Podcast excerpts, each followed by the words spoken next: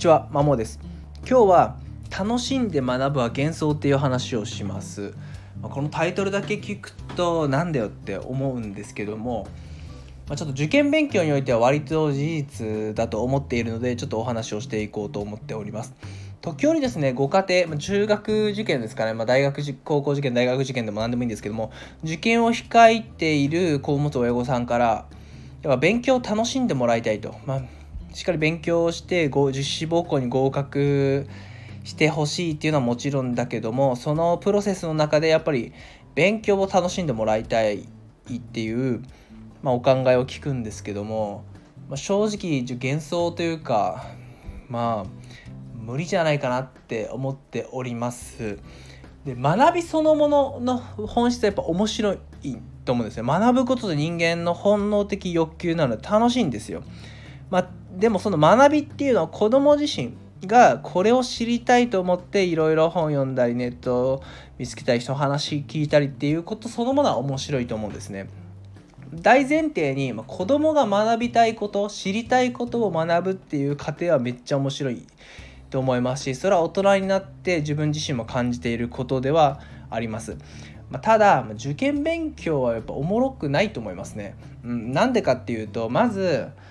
えー、一律にみんな同じようなことをただ教えられる、まあ要は叩き込まれるわけですよね。まあ、受け身的な授業がほぼほぼですよね、学校の授業も。まあ知りたくもないことをほ多分大半が知りたくないと思うんですよね。うん、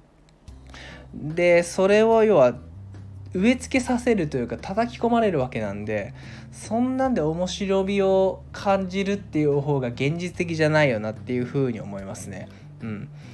ん、中にはですね、その科目が面白いっていうのもあると思うんですけども、まあ半分以上、まあ、はちわりきゅうわりですかね、まあ、あるいは人によっては ひゃくパーセント かもしれないんですけども、それはそんな知りたくもないこと叩き込まれるなんか面白くないわけですよね。で、特に中学小学生とかですね、やっぱいろいろ自分自身で学びたいことがある中で、集団塾、まあ、学校の授業もあって、さらに集団塾もの授業もあって、まあ、私が勤めてる個別なので、集団塾通いながらさらに個別で、その集団塾で分かんないところを潰したりしてってるわけなので、まあ、拷問ですよね、正直。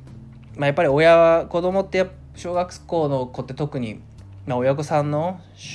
に対する承認を欲求があるんでですね、まあ、なんとか頑張ったり、あるいは頑張りたくないけど頑張らなきゃ葛藤でずっと苦しんでたりとかってあるので、まあ、ちょっと受験勉強というくくりの中で学ぶことに面白み、楽しみを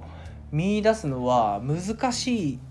というか、正直諦めた方がいいんじゃないかなっていうふうに考えてますね。本当に学ぶことを楽しんでほしいんだったら、まあ、受験勉強はやめた方がいいと思いますね。まあ、子供が何を知りたい、子供が興味あることをとことんさせしてもらう、させる、勝手にさせる、その環境を整えるっていうことに、えー、重きを置いた方がいいと思います。うんまあ、正直ね、自分もなんかいろいろやっぱり何とかして勉強が受験勉強ですね受験勉強に関することで面白がってやってもらいたいなっていう試みをしてきたんですけども、ちょっと現実難しかったですね。うん、自分もだって正直興味持てないですもんね、学受験勉強の内容。うん、英語とか国語は一番面白いんですけど、数学、物理、科学とか、あるいは中学受験算数なり受験中学受験理科とか全然面白くないですもんね。うん、なんか興味持てなかったですね。うん、だからいや学ぼうと思えないですもんね、大人になっても。うん、なので難しいと思います、残念ながら。はい、えー、なのでもうなまとめると、受験勉強に面白みを見出そうとすることそのものがちょっとち違うんじゃないかなっていうところなので、本当に学ぶことを楽しんでほしいんだったら、子どもの興味が赴くままに子どもが知りたいことを知る知れどんどんどんどん知れるし、かん、えー、環境を整えることの方が優先だと思います。うん、とはいえばいい中学行った方がいいよねって価値観が親御さんあるいは子どもにあるんだったら、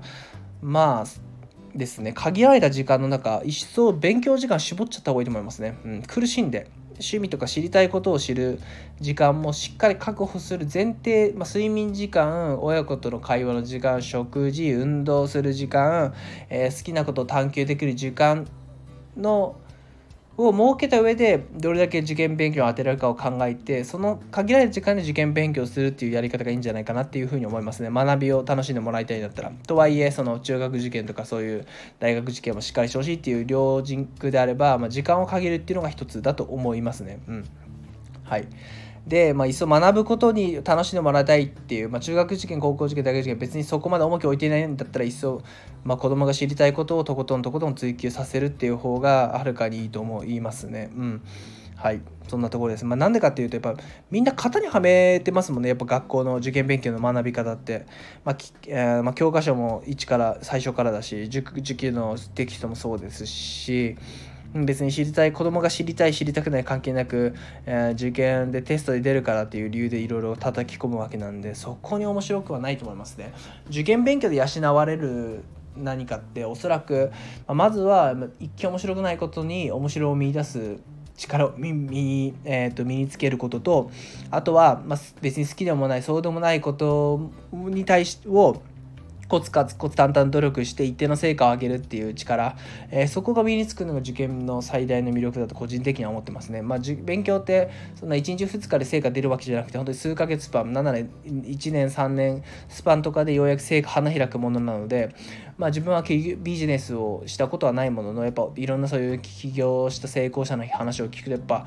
まあ、好きなことをやってる人が多いものの、最初から別に好きだったわけじゃないし、最初から成果が出たわけじゃないと。でも、まあ、めげずにコツコツ淡々と毎日一定の成果をだけ出し続けることを継続した結果、まあ、そう成果として出て、まあ、今楽しいことをやってるって方が多いので、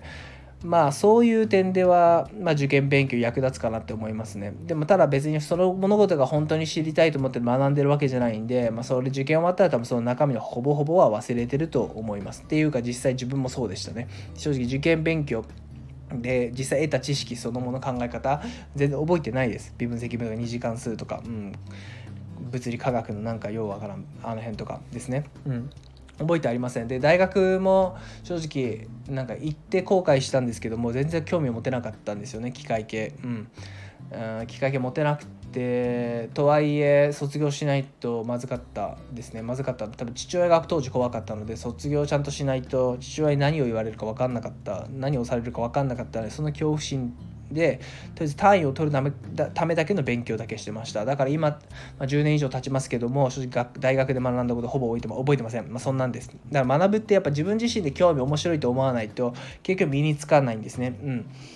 なので、まあ、受験勉強に面白を見出す、学びことを楽しむっていうのは無理無理と思った方がいいですし、だったら、えー、さっき言ったように、まあ、面白くないことに面白を見出す努力と、まあ、そうでも好きでもないそうでもないこととを一定期間続けて、まあ、ある程度成果を出す力っていうのが今後何かしら役に立つかもしれませんねぐらいしか言えません。学ぶことを楽しんでほしいんだったら、正直受験勉強をやめた方がよくて、子供が、えーと、好きなことにえー、興味あることにとことん、えー、突き進む環境を整えるって方がはるかに重要だと思います。以上です。